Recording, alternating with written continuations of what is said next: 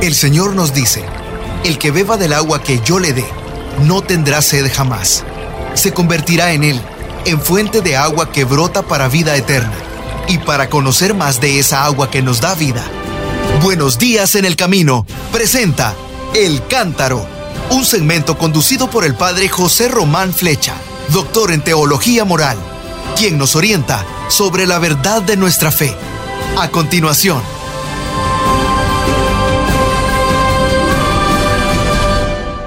Mis queridos hermanos, queridas hermanas, soy el Padre José Román Flecha, sacerdote de la Diócesis de León, y les envío un cordial saludo desde el Monasterio de Santa María la Real, en el pueblo de Gradefes, provincia y Diócesis de León, donde estoy dirigiendo los ejercicios espirituales a las monjas cistercienses, las monjas del Cister. Bueno, ayer celebrábamos a Nuestra Señora de Guadalupe y yo me imagino que tendrían tiempo para ver, ver, sí, y oír y participar de alguna manera, aunque fuera de lejos, la Santa Misa que el Papa celebró en la Basílica de San Pedro de Roma. Y oirían seguramente su breve homilía, brevísima.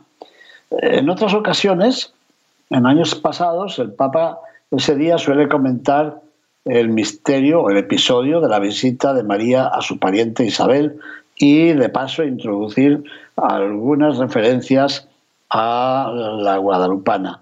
Pero ayer no, ayer no se refirió a la visitación de María Isabel y toda su homilía se refirió a la Nuestra Señora de Guadalupe, pero de una forma muy breve, es una homilía brevísima, en la cual se fijó sobre todo en las cosas, en los símbolos, en la tilma, en las rosas, que significan las virtudes.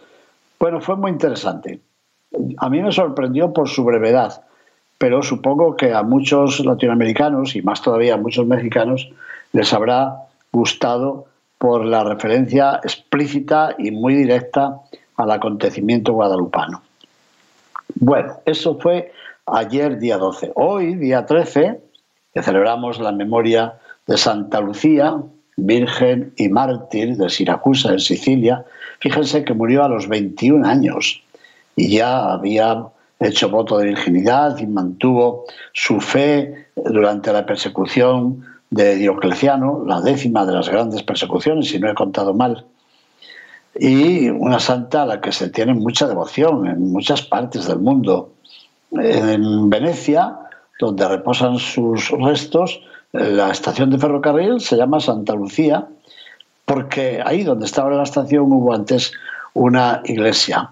En Sicilia se quiere mucho a Santa Lucía, pero también en otros, en otros muchos países. Hay una isla de la zona del Caribe que se llama Santa Lucía y en muchos países, por lo que he ido viendo, tienen ciudades dedicadas a Santa Lucía. En mi querido Chile, en el centro, está el Cerro de Santa Lucía. Por cierto, hace unos años, no muchos, algunos, no sé qué político tendría esa idea, quiso cambiarle el nombre y quitar el nombre de Santa Lucía y poner otro nombre extraño. Y el pueblo dijo que no. por mayoría de votos se decidió que siguiera el nombre de Santa Lucía, por la historia y por la devoción.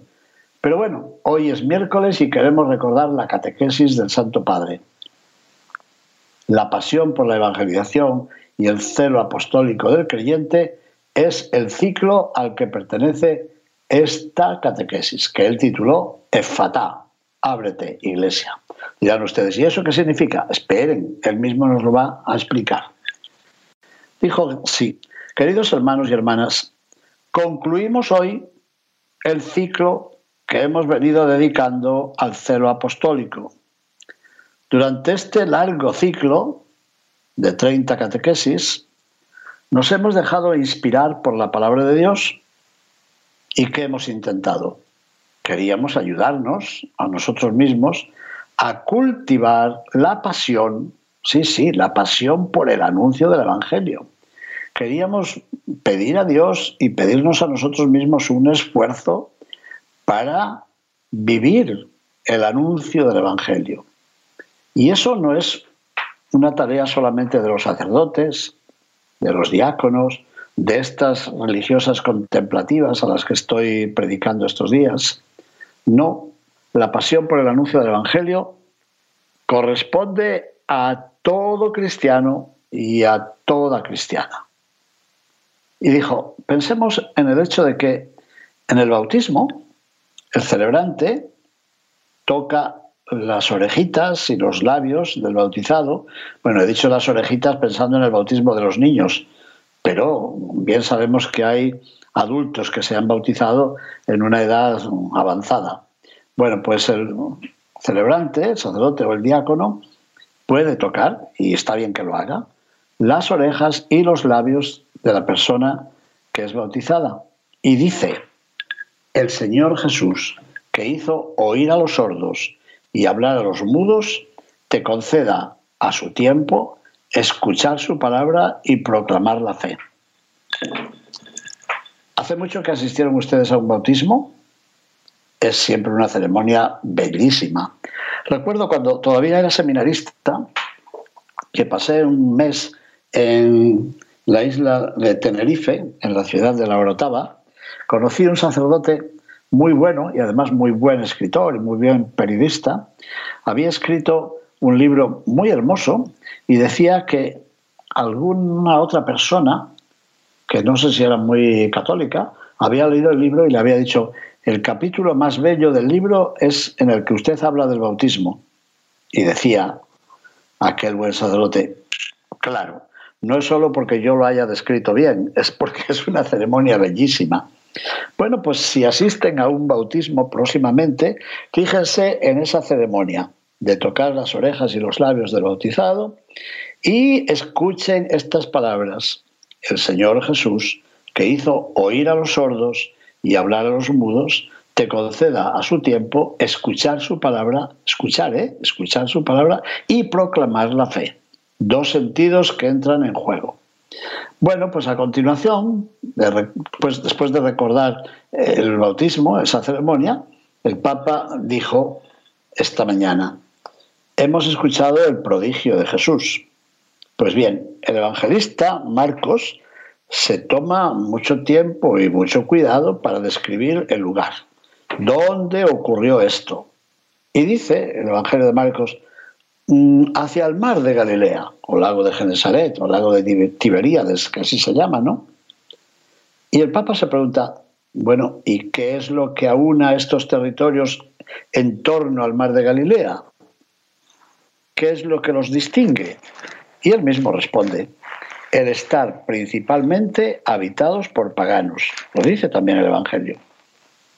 No eran territorios habitados por israelíes, sino principalmente por paganos.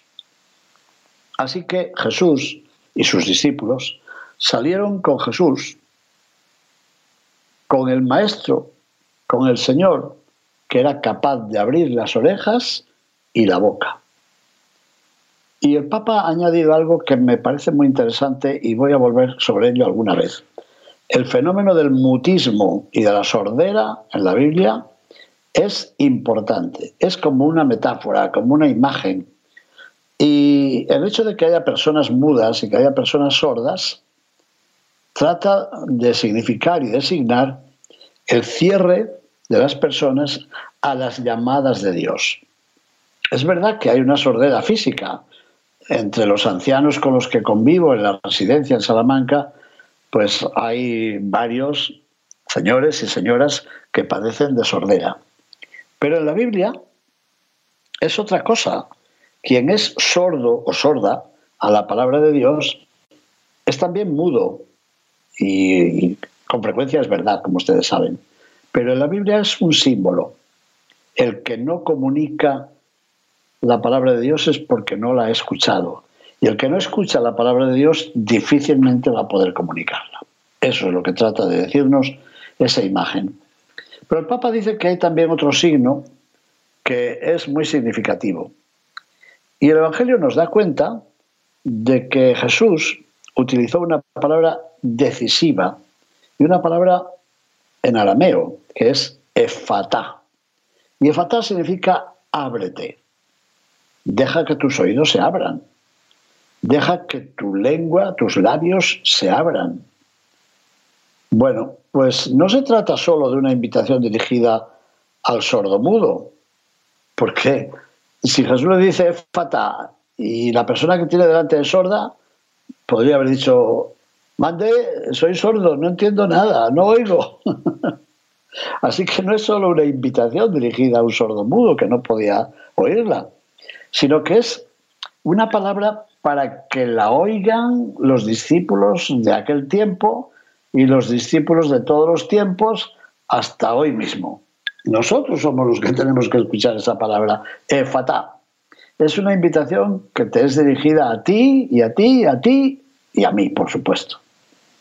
Mire, también nosotros hemos recibido la efata del Espíritu en el bautismo. Estamos llamados a abrirnos. Y eso es lo que nos dice el Señor. Ábrete, ábrete, ábrete.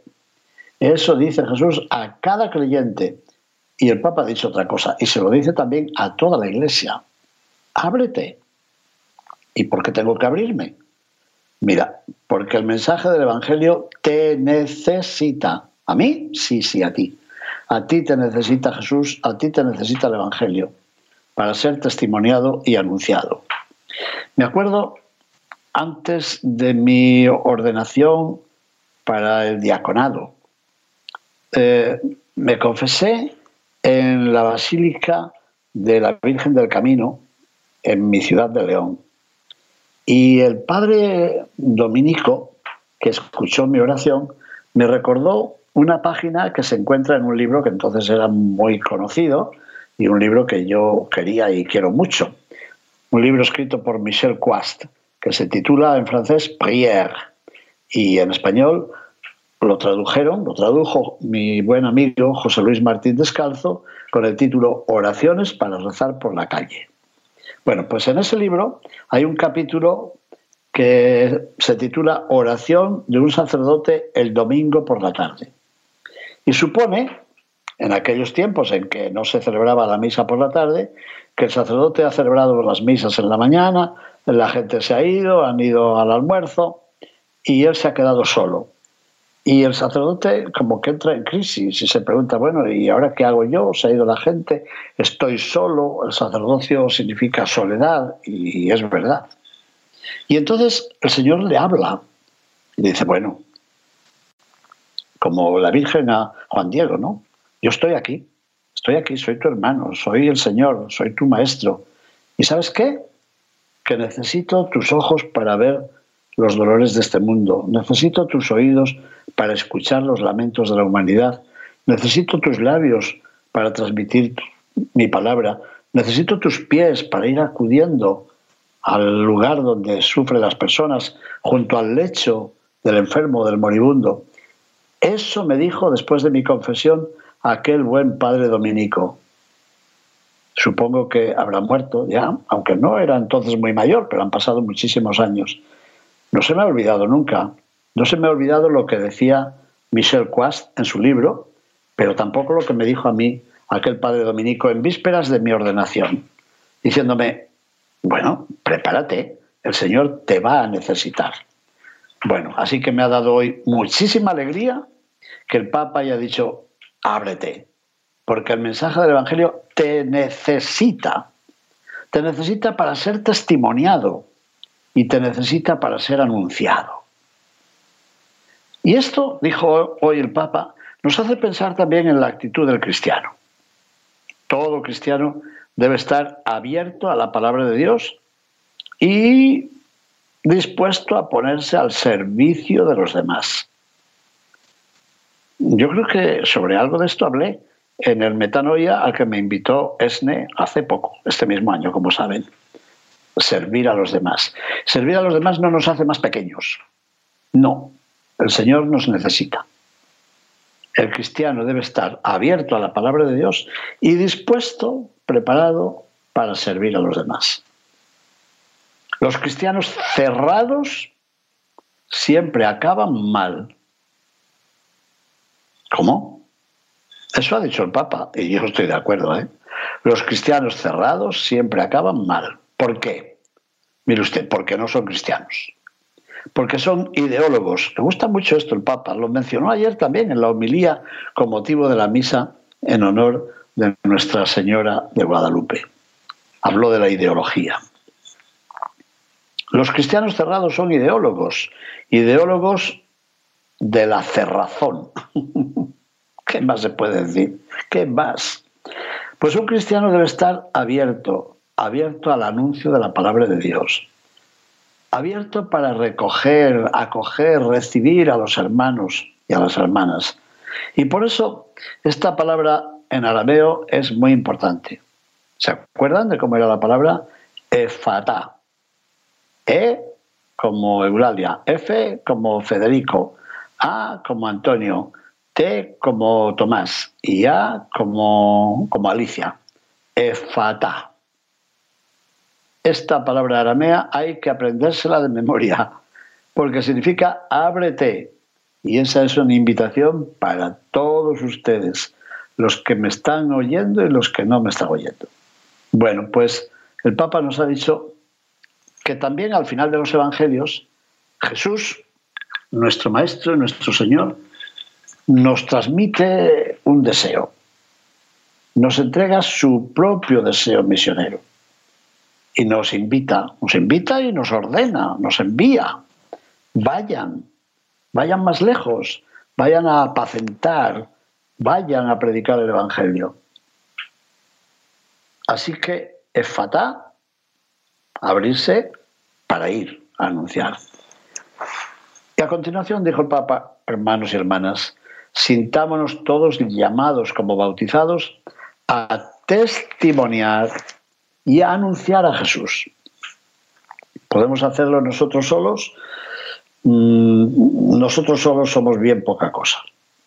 Necesitamos la ayuda del Señor. Bueno, pues pidamos la gracia, como iglesia que somos, la, la gracia de saber realizar una conversión pastoral y misionera, nosotros y la iglesia entera. Bueno, pues ya recordamos que el Señor, a la orilla del mar de Galilea, o el lago de Genesaret, o el lago de Tiberíades, le preguntó a Simón Pedro si le amaba después de la resurrección. Nos lo cuenta, como saben, el Evangelio según San Juan en el capítulo 21.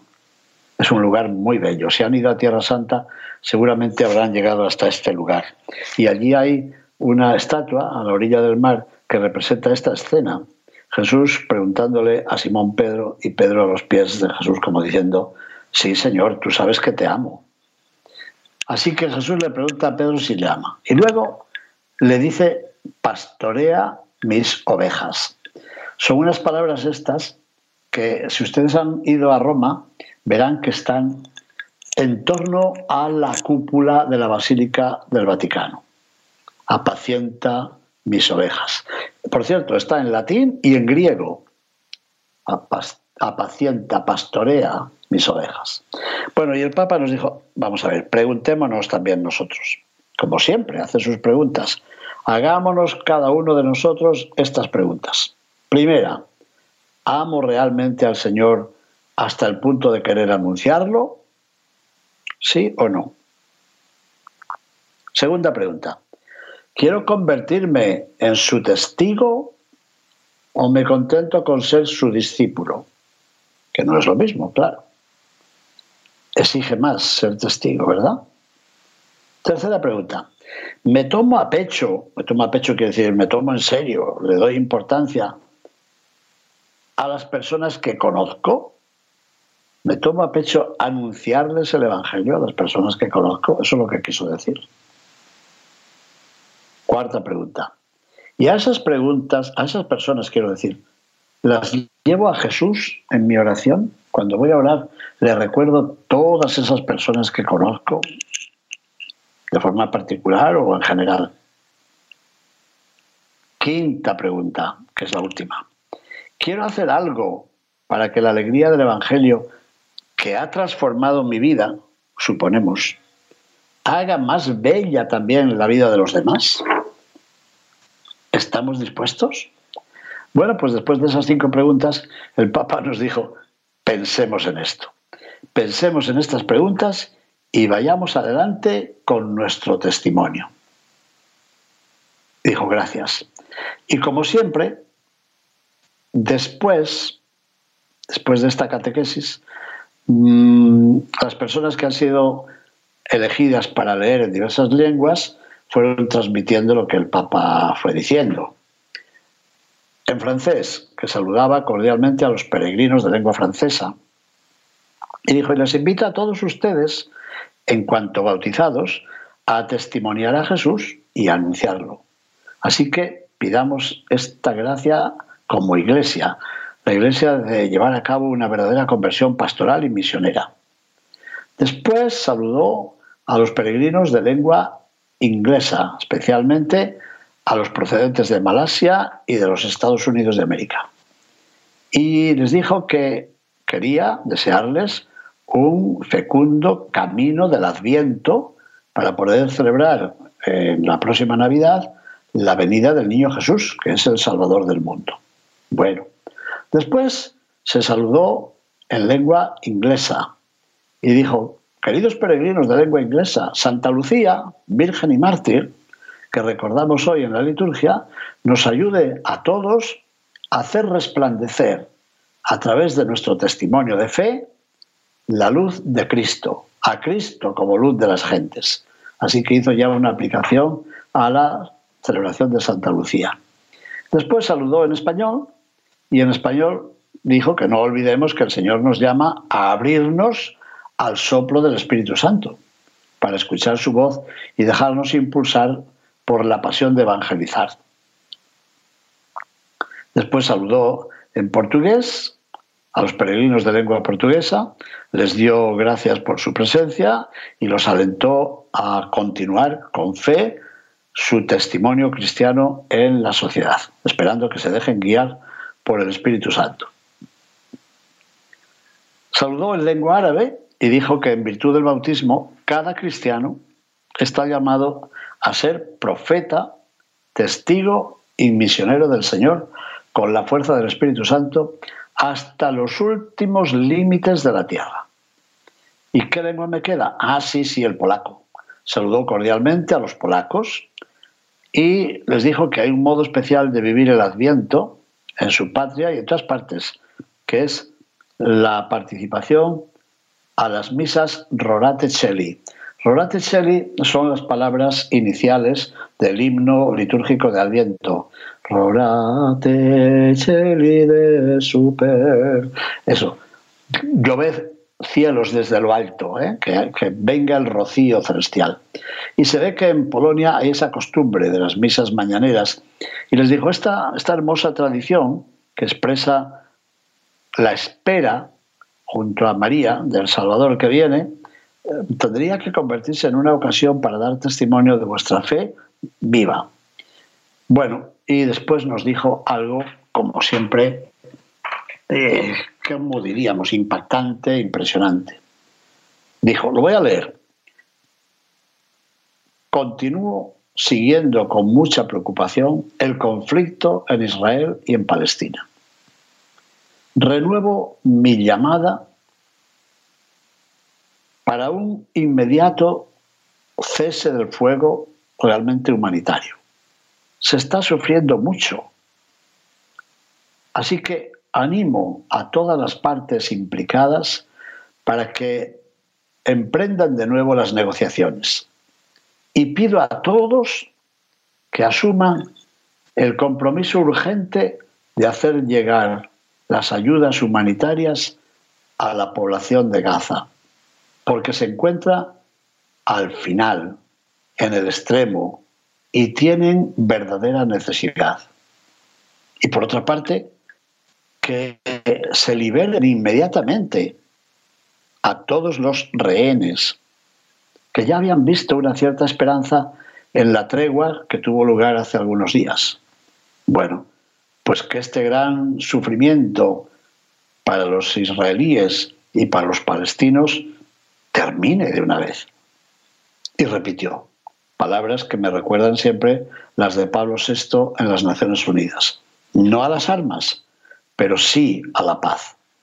Bueno, y después, en lengua italiana, pues saludó, como siempre, a, sobre todo a jóvenes, jóvenes de las escuelas que habían acudido a Roma para ver al Papa y además pidió a todos que, recordando a Santa Lucía, Virgen y Mártir, que en muchas zonas de Italia y de Europa mm, es celebrada con diversas costumbres, eh, ya con intercambio de regalos de Navidad, pues que no sea un obstáculo y que nos ayude también a nosotros a regalarnos un regalo, a darnos un don.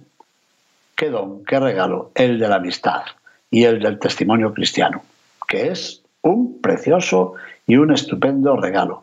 Y estoy totalmente de acuerdo. Y repitió, antes de terminar, lo tuvo que repetir. Lo repito, dijo, no olvidemos de pedir el don de la paz para las poblaciones que están sufriendo a causa de la guerra, en modo especial para la martirizada Ucrania y también para Israel y Palestina. Bueno, mis queridos hermanos, ha sido un gusto compartir con ustedes estas reflexiones sobre la reflexión del Papa, estos comentarios a su espléndida catequesis, la última de este ciclo en el cual ha venido hablándonos durante tanto tiempo de la pasión por el anuncio del Evangelio, el celo apostólico del creyente. Han sido 30 catequesis espléndidas. Eh, las hemos ido escuchando, hemos ido viendo también los videos de estas celebraciones y seguramente se podrán encontrar muy pronto eh, impresas en un libro, estoy seguro. Bueno, mis queridos hermanos, muchísimas gracias y felicidades a las personas que se llamen Lucía, o Lucio, Lucio, era el aniversario de mi abuelo Lucio, y le pusieron ese nombre porque había nacido en este día. ¿Qué les parece? Bueno, bendiciones. Buenos días en el camino presentó El Cántaro con el padre José Román Flecha. Esperamos que hayas disfrutado de este mensaje producido por El Sembrador. Si resides en Los Ángeles y a sus alrededores, Recuerda que puedes ver la programación de ESNE las 24 horas al día a través de la señal abierta digital en canal 56.2 y por la radio. También nos puedes escuchar y ver por medio de la aplicación ESNE en tu celular. Búscanos en las redes sociales y en nuestro canal de YouTube como Noel Díaz ESNE. No te pierdas la gran variedad de mensajes y artículos religiosos para el crecimiento de tu vida espiritual. El número de nuestras oficinas es el 773-777-7773 y puedes visitarnos por internet a elsembrador.org. El Sembrador Nueva Evangelización. Gracias por ser parte de esta gran familia.